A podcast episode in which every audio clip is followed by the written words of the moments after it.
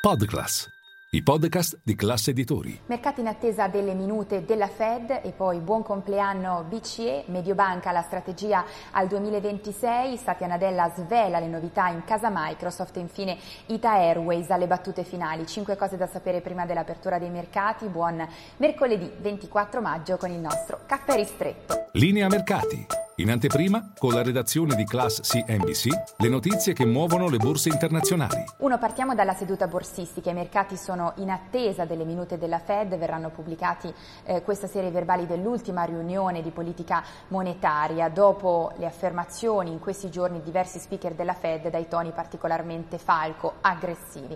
Intanto i mercati rischiano di innervosirsi per lo stallo prolungato ancora per quanto riguarda i negoziati in corso sul tetto al debito debito negli Stati Uniti. In questo contesto scambia in rosso l'Asia, riparte da una seduta in rosso l'Europa e anche Wall Street ieri sera ha chiuso in ribasso. E poi eh, due, ci spostiamo a Francoforte, buon compleanno BCE perché eh, ricorrono i 25 anni della Banca Centrale, esattamente il primo di giugno, ma i festeggiamenti iniziano già oggi, in serata con un discorso di Christine Lagarde. A Francoforte saranno presenti gli ex presidenti dell'Eurotower, così come i capi di Stato e di Governo dell'Europa dell'Eurozona. BCE che in questi 25 anni si è trovata a dover affrontare diverse sfide, eh, dalla difesa dell'euro al Covid, all'inflazione elevata. Se dovessimo riassumere di fatto quella che verosimilmente sarà è la prossima sfida per Francoforte, il trovare il giusto equilibrio in quello che viene definito un trilemma tra stabilità dei prezzi, stabilità finanziaria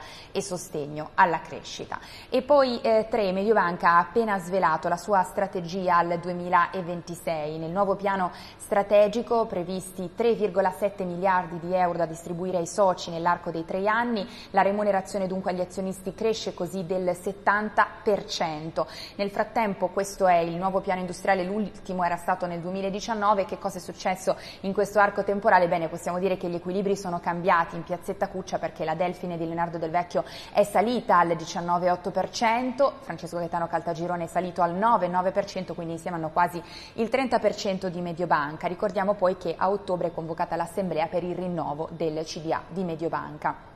E poi 4.